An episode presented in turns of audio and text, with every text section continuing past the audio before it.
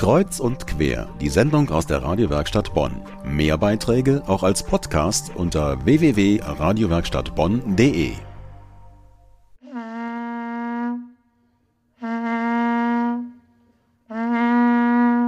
Gott muss wachen, Gott muss schützen. So muss es sich angehört haben in Bonn im 17. Jahrhundert, in der Zeit, in der die Nachtwächter noch über die Bürger wachten. Als Signal ihrer Anwesenheit bliesen sie in ihr Horn. So wussten die Bürger, ein Nachtwächter ist unterwegs und schützt sie. In Bonn gab es Nachtwächter bis 1842. Damals trugen sie einen dicken, weiten Lodenumhang mit einer großen Pelerine, also einem großen Kragen, um den Regen abzuhalten. Genauso schützten der Hut und die kräftigen Schuhe. Nicht fehlen durfte auch die offizielle Bluse mit Rüschenhemd, typisches Kennzeichen der Bonner Nachtwächter. Genau so einen Nachtwächter hat meine Kollegin Marie Landsberg getroffen, nämlich Karl Friedrich Schleier, den Erfinder der Bonner Nachtwächtertour, bei einer ganz besonderen Stadtführung. Wie lange machen Sie das schon? Ja, es ist jetzt nahezu zehn Jahre, dass wir das machen. Und äh, als wir damals die Idee dazu hatten, hat man uns sogar hier in der Stadt Bonn ein wenig belächelt. Ach, wieso? Ja, man sagte damals, wir haben keine rein mittelalterliche Stadt mehr, aber wir waren der Meinung, wir haben 2000 Jahre Stadtgeschichte. Und meine Frau hat dann gesagt, und jetzt erst gerade, hat dann anderthalb Jahre in den Stadt- und Kirchenarchiven recherchiert und so ist diese Tour zustande gekommen.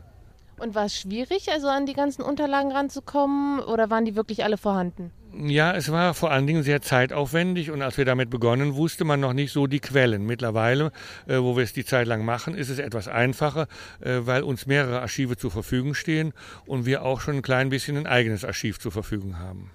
Aber wenn man jetzt durch die Stadt Bonn geht, sieht man ja doch einige Nachtwächter. Das ist die Konkurrenz? Ja, das ist so. Also Konkurrenz hat natürlich jeder, hat jeder Lebensmittelladen. Da kann man auch mit umgehen. Ein klein wenig stört es uns, dass es auch Leute gibt, die bei uns mitgelaufen sind, die unseren Text mitgeschrieben haben und exakt dieselbe Tour machen. Das ist dann schon ein bisschen bitter. Wir sind in der Deutschen Gilde der Nachtwächter, Türme und Figuren e.V. Das ist ein Verband, da sind alle deutschen Nachtwächter drin.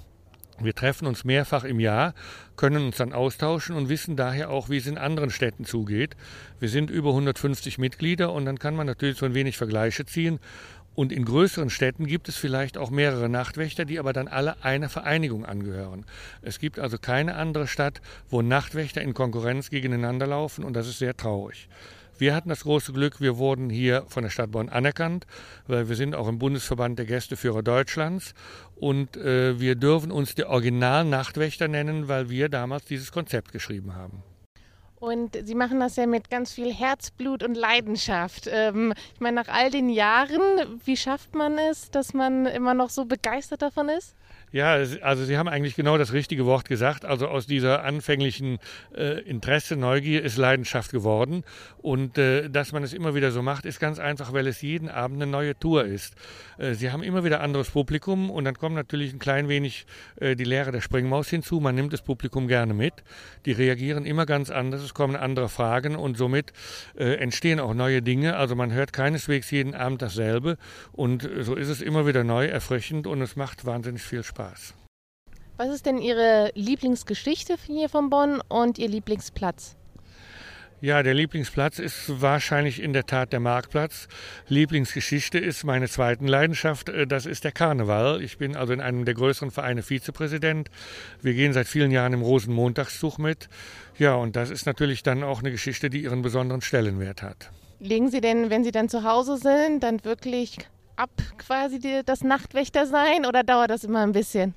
Ja, also man muss schon ein klein wenig wieder runterkommen. Wir müssen jetzt das Sterntor ja wieder in Ordnung bringen. Es wird also ausgeräumt. Und äh, wenn wir dann abends um 11 Uhr nach Hause kommen, müssen wir dann noch ein bisschen was essen. Und so sitzt man also schon noch eine Stunde zusammen und kommt irgendwo ein bisschen runter. Äh, es ist immer dann schwieriger, wenn wir unterschiedliche Touren haben. Wir haben ja sieben eigene Stadtführungen in Bonn. Und ich sage immer, äh, in dem Moment, wo wir unser Gewand anziehen, egal welches, schlüpft man in diese Figur und muss dann gute zwei Stunden Text im Kopf haben. Und das wird dann schwierig, wenn wir zwei unterschiedliche Touren hintereinander machen.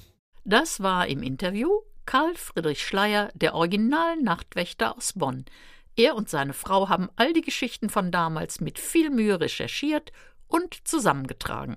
Mit viel Geist und Humor führt der Nachtwächter mit seiner Frau Katharina die Besucher durch die dunklen Gassen Bonns.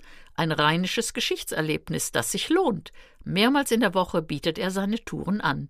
Mehr Informationen unter rheinschleier.de